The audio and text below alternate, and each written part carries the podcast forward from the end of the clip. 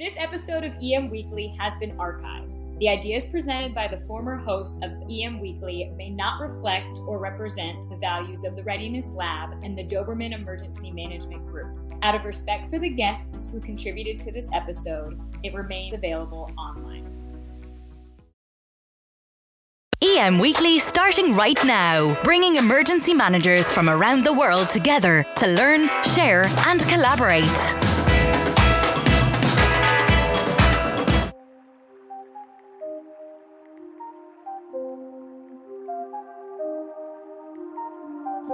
Uh, the reason that I am concerned with water scarcity or water availability, availability from an emergency management perspective is there is no substitute for water. You know, we can eat grasshoppers for protein, and honestly, depending on how they're they're cooked, they're really tasty. And Hi, and welcome to the EM Weekly Show, and this is your host, Todd DeVoe speaking. This week, we are talking about the role of public health and emergency management. You may know that there's a school of thought that EM belongs in the realm of public health as lead agency. I can see that point, especially in the area of prevention. However, today we need to reach out to our partners in public health and foster a good working relationship. Have you been to the EM Weekly Facebook page and are you a member of the EM Weekly group? If not, now is the time to join. We are going to be giving out a few books to our listeners on the EM Weekly Facebook group. You need to be a member to win, so join the group for more details. Speaking of books, we are starting our Book of the Month Club this March, and I'll be discussing a book that I think will make you, as an emergency manager, better at your job. If you have a book that you think will improve the profession of emergency management, reach out and let us know. Now, on to the interview.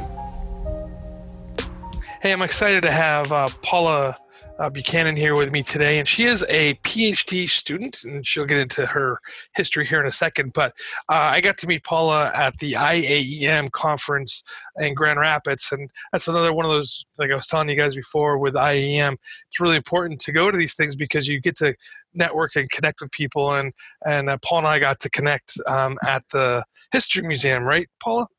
yeah, so uh, it was a gorgeous museum. I actually am going to go back to Grand Rapids just to check it out. so, Paula, welcome to EM Weekly. Thank you. Thanks for having me. So, Paula, like I was alluding to in the in the introduction, that you are a PhD student. Tell me a little bit about what you're doing in the research that you're working on with your uh, program. So um, I am relatively new to emergency management. My background is more focused on business and public health. I have an MBA and also have an MPH or a Master's of Public Health. And during my MPH studies, I was really interested in emergency management, but to date me, this was about maybe 15, 20 years ago, there weren't any courses that focused on emergency management then that I knew of, and there definitely was not a degree or even like a certificate or an associate's that you could get then. So it's one of those things. I yeah, as I, I was saying earlier, is I just kind of put it on the shelf as something I was interested in, and maybe you know in the future I have an opportunity to kind of do this synergistic thing between emergency management and public health. So I recently discovered the program that I'm in now and one of the things that I really liked about it is that the gentleman who was the head of the program at the time actually had a healthcare background. He's a he's a vet med guy, veterinary medicine, and they offered elective courses and um, uh, medical issues and public health issues related to emergencies and disasters. So that really piqued my interest, and um, so one of the things that I've been trying to do is be a proverbial bridge between the field of emergency management and public health. Because you know if, if you just look at the news there's so many public health medical related disasters and emergencies that are occurring that the two fields should be working together more closely and what what does emergency management and public health look like in your mind well for me i think i, I discussed this a little bit earlier is and keep in mind, I'm also a history major too, so I always think about history and language and how you communicate with people. And I think terms matter and their definitions matter, especially when you're trying to communicate something that can be relatively complicated with the general public. So for me, in public health, one of the things we always talk about uh, is the power of prevention. You know, get vaccinated so you're less likely to get the flu, for example, or eat healthily so you're you, you know you're less likely to have a heart attack or have poor health. And in public health, prevention is one of the key things, one of the key components or ideas. But in emergency management, you know, you can't prevent disasters from occurring. You could lessen the impact, you could mitigate them. And so, for me, as I've read literature um, in the emergency management sector that's actually been published by people who have a public health background, I've noticed that there quite often is this disconnect because they'll discuss, for example, preventing a disaster, which kind of makes me grate my teeth. You know, that you can't. Um, or I was at um, a, a lecture on community resiliency recently in Atlanta, Georgia. And it was right around the time that yet another storm or disaster was occurring. So all the emergency management practitioners who were slated to be on the guest panel were out in the field doing their jobs.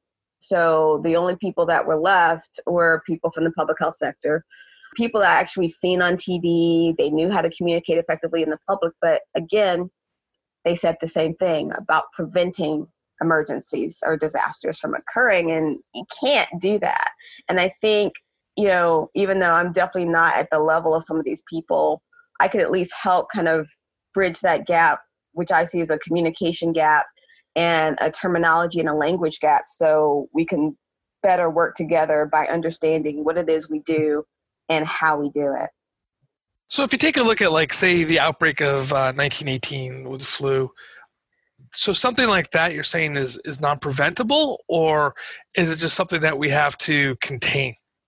Well, in public health, you can prevent, you can eradicate, say, a, an infectious disease. It might come back later, but you can at a point in time eradicate it. Um, but in emergency management, disasters are always going to occur. It's like just a part of the ecosystem, so to speak. You can lessen their impact, you can decrease the severity and scope of them, but they're always going to occur if that makes sense. And I think that, especially from a risk communication perspective, when we're talking to people about all of these, you know, the floods that destroy people's homes, the tornadoes that wipe out entire communities, we have to be very clear in the language that we use to communicate with them. We can't let them think, oh, we can eradicate natural disasters, we can eradicate storms, we can eradicate floods. No, we can't. However, you know, we can help to lessen their effect or their impact. So basically saying some of the mitigation effects that or efforts that we use um, going into say building the, the levees say in um, new orleans right for instance mm-hmm. where we saw those fail uh, over katrina or some of the dams that have uh, uh, or that failed over the over the years that even though we try to do some mitigations portion of it, we might not be able to eradicate that disaster completely, but we can also encourage people to prepare individually. And does that help lessen the effect, do you think, on, on yes. those large scale disasters? Yes, it can. And, you know, there's been a lot of talk in the news about community resiliency. I was actually, like I said, I was at this uh, resiliency workshop. And, you know, you can help communities be more resilient, to quote unquote bounce back and be better after the storm. So they can be better equipped to and better prepared to handle the outcomes. But there's just no way you can't make a community so resilient that they can actually prevent a tornado or a flood like right. what happened for Hurricane Katrina from happening. You know, one of the things that I always find interesting we talk about earthquakes specifically, and the earthquake in the middle of the desert, where there's 7.8 earthquake in the middle of the desert, where there's no structures, is an earthquake. It's a seismic activity, but that 7.8 earthquake in the middle of downtown Los Angeles, for instance, would be a catastrophic uh, event. So disasters really is a human effect on on a natural phenomenon. That's yeah. kind of right. So basically then with your research are you looking at how with especially with the resilience portion of it of how we can better do, say, uh, building structures and stuff like this with building codes to prevent catastrophic events happening, or is it just more along the lines of the recovery portion that you kind of focused on? Well, for me, I'm looking more at what I call uh, socio-technical systems. How our, our technical infrastructure, specifically telecommunications, social media, how we can use our use our technical infrastructure to better communicate with the public, especially populations that are more vulnerable. For example, uh, I actually uh, I don't know if you Todd, did you see the poster that I had at IAEM? I honestly cannot remember. I think you did, right? Oh yeah, of course I did. It with the uh, the the area where they filmed the um, Walking Dead, right? yeah, yeah. Um, so The Walking Dead is filmed in Georgia, and there's an area called Wood Quarry, which is known for all of you Walking Dead fans out there as a site of a pit where maybe season two, season three, hundreds of walkers were somehow pushed into the uh, pit. Um, it's actually a real pit in northwest Atlanta, and it's called a, a Bellwood Quarry. It used to be a rock quarry. So one thing that from a, from an emergency management and a mitigation uh, perspective that the city of Atlanta has done is they they're in the process of transforming Bellwood Quarry into a water storage facility. Currently, the city of Atlanta only has about three days of water supply. So, if right now all the water gets turned off all across Atlanta, we would be out of water, let me see, by basically Sunday. And so the city realized, you know, this is bad. And about two mayors ago, maybe uh, Mayor Shirley Franklin's administration, she pushed to start uh, transforming the quarry into a water storage facility, which would increase the city's water supply from three to 30 days.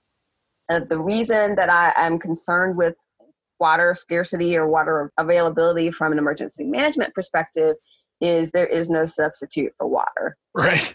You know, we can eat grasshoppers for protein, and honestly, depending on how they're they're cooked, they're really tasty. I know that goes without. they are, but there is no substitute for water. And I know uh, some EMTs and firemen might be upset with me, but try to fight a fire without water. I mean, I know there's other things you can use to fight a fire besides water, but I bet you they're all liquid based, which means they come from water, um, or almost all of them are liquid based. So, you know, that's a huge public health issue. The World Health Organization, which is one of the preeminent you know groups or think tanks in the public health sector have stressed you know water scarcity or water availability as one of the major emerging issues in public health. And it's definitely an issue in emergency management as well. Right. In 2016, uh, the National Geographic did a great story called The Water Wars and talking about that was going to be our next conflict that that uh, we were going to fight over clean water uh, worldwide. That oil and things like this are just going to be things of the past. And then um, there's also the book. I forget when it was made originally. I want to say it was the late 90s, early 2000s called the Cadillac Desert, talking about the water issues um, in in the Southwest, which is California, Nevada, Arizona, uh, New Mexico, in those areas here uh, with water scarcity and, and how we're how we're really putting ta- a lot taxing a lot on a lot of the water systems by moving more people into areas which realistically we shouldn't be living in, like Las Vegas, you know, and, and, and whatnot. So um, I've, uh, water definitely is one of those things that I, I personally pay attention to a lot of because I, I do live in Southern California. Well, see, for you, it's very, it's very present. And um, I think what's interesting in a city like Atlanta is it's not. I'm just saying for the, the, the residents who live here, it, it, we don't think about it. We still, which irks me and drives me nuts, will waste water watering our lawns for hours in the summer. So I, I think for me, it, it's looking at what Atlanta is doing when it comes to its water supply is very forward thinking, but also cities that are in theory less vulnerable to water scarcity must also address the public and effectively communicate the risk to them. Because for you for example it, it's the risk is there you see it where you live but here we don't see it as much Well, I mean, talking about water on, on the public health side of things, I mean, take a look at Flint, Michigan. You know, with the delivery services, it wasn't about the water itself that was bad. It was the whole delivery system that is is terrible and, and polluted. You know, so it, it is in areas that have, I mean, you have Lake Michigan, a lot of fresh water right there, but you can't deliver it in a safe manner. Um, we're having the same issue um, here in, in, in I forget what city it is in here in California, where the water system they say it's clean, but it looks bad and it smells bad, and people don't want to drink it. Obviously, yeah. I, I wouldn't want to try it either you know but i mean the water delivery systems that we have are are aging right and so oh, yeah. Uh, does that cause a public health issue too as far as the aging water systems yes it does and um and i think i maybe mentioned this in my poster if I can remember correctly, but you know, part of, and I'll just use Atlanta as an example since I live here and it's an area of interest to me. Uh, we have clay pipes. We still have clay pipes from the 1800s that are part of our infrastructure. It's bad. clay pipes. Uh, New Orleans, which is you know where I um uh, went to college. I graduated from Tulane University, and so you know I, I actually worked for the city or interned for the city when I was there, and I know that their infrastructure is aging. It used to be the most innovative, you know, water pumping uh, station to help prevent, you know, flooding, you know, 100 plus years ago. So that's crumbling, and and the thing is, when you have a machine or a piece of equipment that actually works, when it breaks down, then where do you find the parts? If the equipment was built 100 plus years ago. So that that's something that crumbling infrastructure when it comes to uh, supplying water and other utilities is an issue all across the country. Probably more on the East Coast, I would think, and maybe in the Midwest because that part of the country is old. Those parts of the country are older, but. Oh, they used to deliver water through lead pipes, right? You know, so we learned that was a bad bad idea. You know, so we're constantly trying to fix things. You know, it says here that uh, there's one million Californians lack safe drinking water. You know, and this is and those are things that you don't normally hear about um, in the news. You know, around the country of and you know you have Flint, Michigan, obviously really huge headlines, um, and then I know the people who are uh, on the anti-fracking side of things have done some water research as well in upstate New York, where there's a lot of methane that got pushed into the water system as well um, and in other parts of the, the country that is doing the same same type of thing. So I think water is one of those things that, uh, as emergency managers, that we really should keep an eye on specifically, and then also obviously with the public health uh, side of it. Hey, let's just take about uh, 60 seconds here and listen to our sponsors. You know, one of the things I, uh, I like to do most is save money. And right now, you have an opportunity to save $100 off the EMLC conference uh, if you get in there, the early bird special, and it ends February 28th. So don't wait any longer. Click into emlc.us and get your early bird special of $100 off. If you're a student, don't forget, it's $200 off for you. So sign up now, and I'll see you in May. Seconds count during an emergency. That's why at Titan HST, we're always inventing new technology to help people stay safe and help people who can provide help get connected with people who need help. At Titan HST, we've deployed mesh networking, allowing emergency communication even when networks are down, augmented reality, and real time translation. We believe in the power of people to help each other stay safe and thrive. Hey, welcome back from listening to the sponsors really quick without them, we couldn't do what we're doing here. So please reach out to them, tell them that EM Weekly sent you. Now back to the interview. So I think water is one of those things that, uh, as emergency managers, that we really should keep an eye on specifically, and then also obviously with the public health uh, side of it. Agree. There's actually um, I can't remember her name offhand, but there was a lady uh, from EPA that actually presented a great discussion on water issues most people are familiar with what's going on with Flint, but there's also been issues in more kind of the, the central valley area of California, for example. You just don't hear it in the news that often. And for me, what I'm looking at is I, am definitely not like a, what we call in public health an epidemiologist or a bench scientist. I'm, I'm not that skilled at the sciences anymore. But that's the type of work that they would do is basically testing the water and figure out what's in it and how it can be improved. But if you take a step even further back, you know, just making sure that the water is there, you have to think about that first and then figure out, okay, we have a water supply. Then how can we protect it?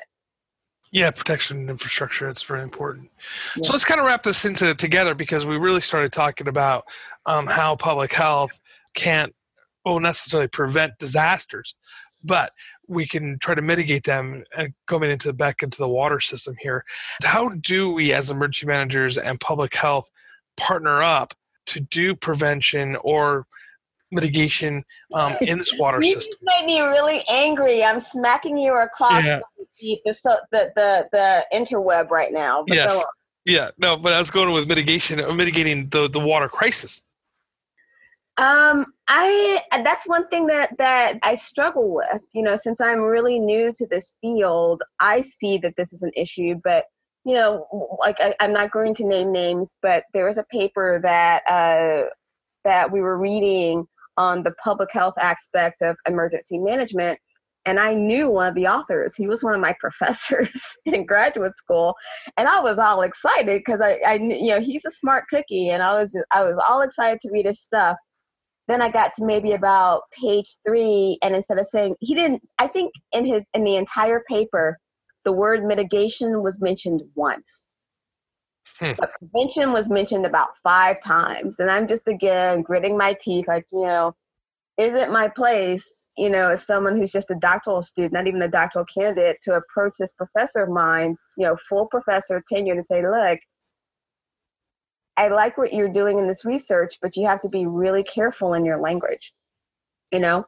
Um, and that's that's something that's a tall task for someone like me to do or to perform. But that said, I think just opening up the floor for a dialogue, for example. You know, a lot of times when people love like my professor Stature and this lady who is from the Centers for Disease Control, CDC, you have to have places like IAEM or different conferences where you can more informally speak, you know. There is constructive criticism and then there's destructive criticism. And so I think if we, mean, that's one thing that I, I've, I've found lacking so far is I haven't found many conferences, symposiums, or whatever you want to call them, where you do have a lot of public health and emergency management practitioners and researchers in the same room. And I think until we're actually more in the same room and communicating with each other and fostering collaborative relationships, this issue is still going to be there.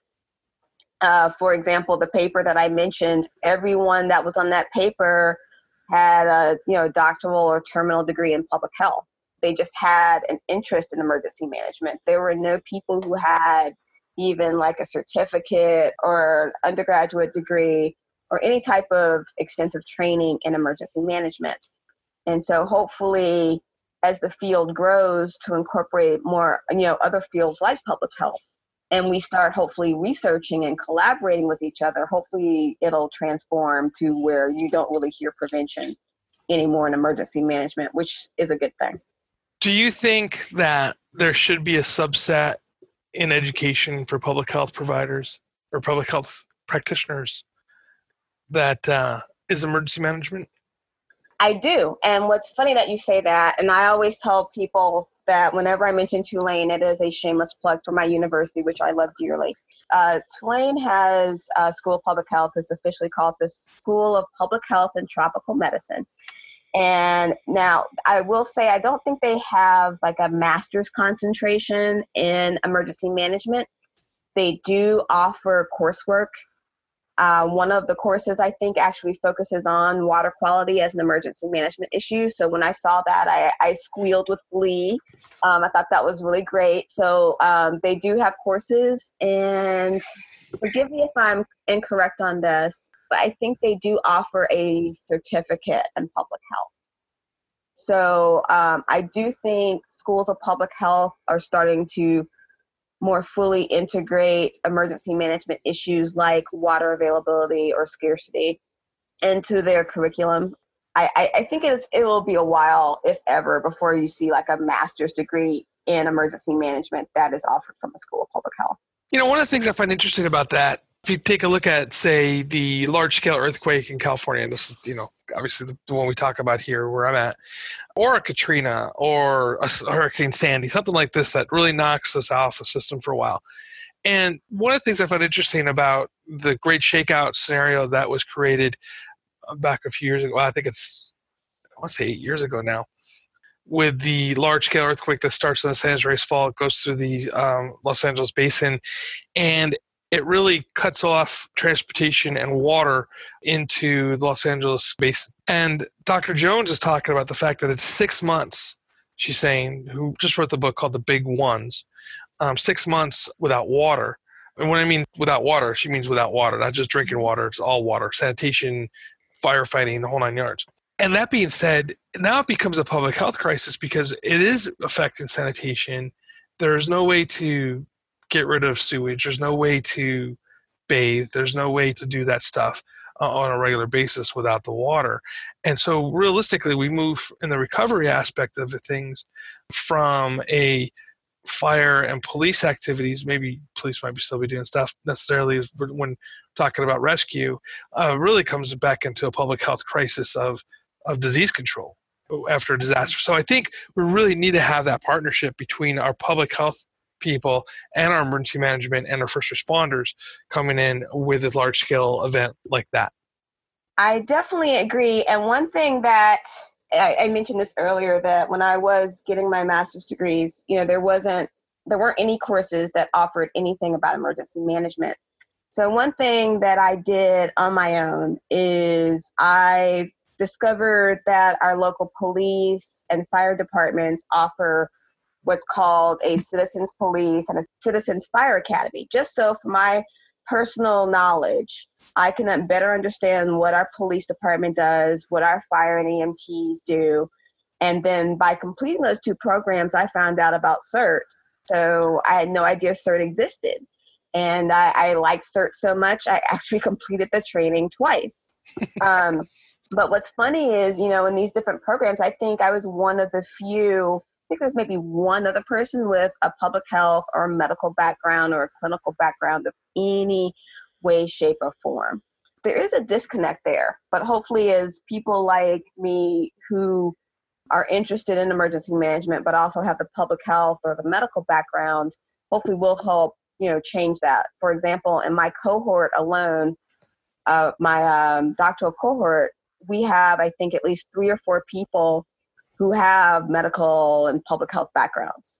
So that's huge. Like out of about seven people, three or four what can we do as a profession to encourage more collaboration between EM and public health? I think one thing, and this is definitely, I don't know if it's above your pay grade, but it's definitely above my pay grade, is to reach out to them. You know, CDC does all types of work in disaster and emergency preparedness. They have entire divisions uh, that actually that's all they do. I would um, I, I don't know how you would actually reach out, to be honest. Like I said, it's above my pay grade. But just say, hey, we have this conference.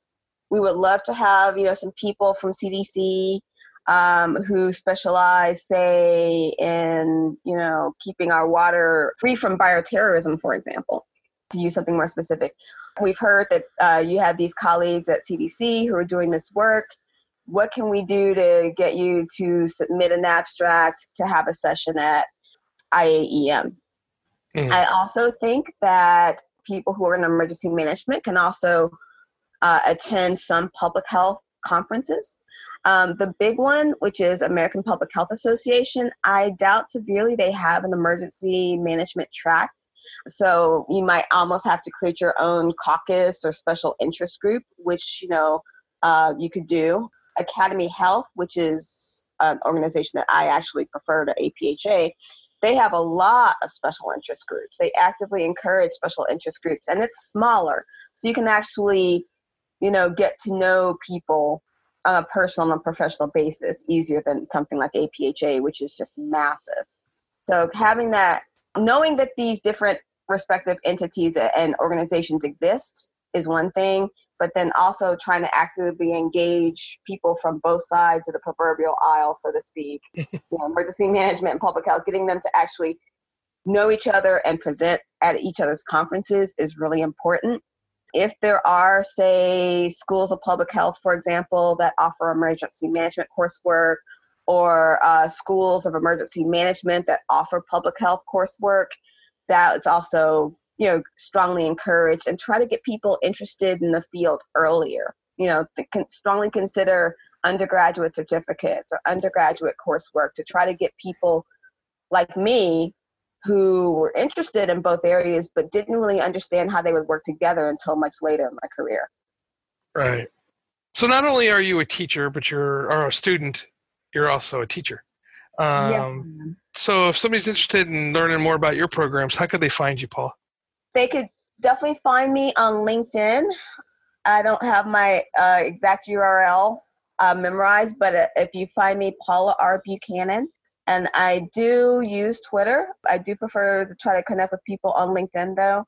I will be coming to IAEM every year now, so I will definitely be there if anyone does plan on going to IAEM in Savannah. Um, a lot of my classmates will be there as well because we really, truly, the ones of us that didn't did go to Grand Rapids really enjoyed it. So I'll definitely be there. So yeah, LinkedIn and Twitter are probably the best ways to get a hold of me. And of course, we'll have that information in the show notes. So if you're driving down the road or your pencil's not sharp, don't fret. You can just click on the links in the show notes. All right. So I'm going to ask you the toughest question of the day. Okay. What book, books, or publication do you recommend to somebody who is interested in the topic of emergency management and let's give a twist to it public health? Public health. You know what? I have yet to find one, to be honest. I will say when it comes to public health, there are so many different books out there. So many. It, it's kind of one that, as a friend of mine said, it's one of those hot and sexy new fields that everyone's interested in. One thing I would say though is coming from two different areas that are basically based on more quantitative research. You know, finding the finding uh, you know the incidence and prevalence of whatever disease or whatever's going on I would try to focus on the stories behind uh, the disaster, so to speak. There's a lot of raw data that could be transformed into information and then knowledge, the factual stuff, right? Sure. I think you should focus more on the stories behind the, the data. Um, there is um, one book, I think it's called Disaster Cities that discusses how different cities have responded to and recovered from disasters. Um, however, it's more emergency management based. It doesn't really go into public health as much. So, yeah, learn about the why, the stories behind it, because um, I think we were discussing earlier the concept of climate change. And one thing I heard one day, of course, I believe, as a scientist, I believe it's real. Um, but there's a lot of people who, for whatever reason, do not believe it. So one thing you have to, I think maybe there's a speaker at IAEM who said this. That it doesn't matter whether you believe climate change is real or not. In emergency management, you have to focus on okay, something happened. Now you have to deal with the after effects of that climate change. And so that's what you really have to focus on. You know, you can't really get people to understand something with facts and data unless you're like nerdy people like us. But most people don't, you know. No, you're right. You know, it could be a reality show based on disasters. I don't know. Maybe that maybe people would be interested in that. And then that sounds gaudy and tacky, but you know, you have to you have to formulate stories and different visual ways to communicate information that might not be interesting to people unless you like looking at Excel spreadsheets all day. right, right. That's so true. All right, Paula. Well, it's getting down to the end, and I uh, do appreciate your your time today. Is there anything else you'd like to say directly to the emergency manager before we let you go? Uh, I really enjoyed the conference. I love being at IAEM. Thanks to everyone who gave me constructive criticism about my poster. And I really look forward to working with people out there to form that bridge between public health and emergency management because I think both fields can become better if we work together. All right, Paul, you, you have a wonderful rest of your day and thanks for being here. Same to you. Thank you.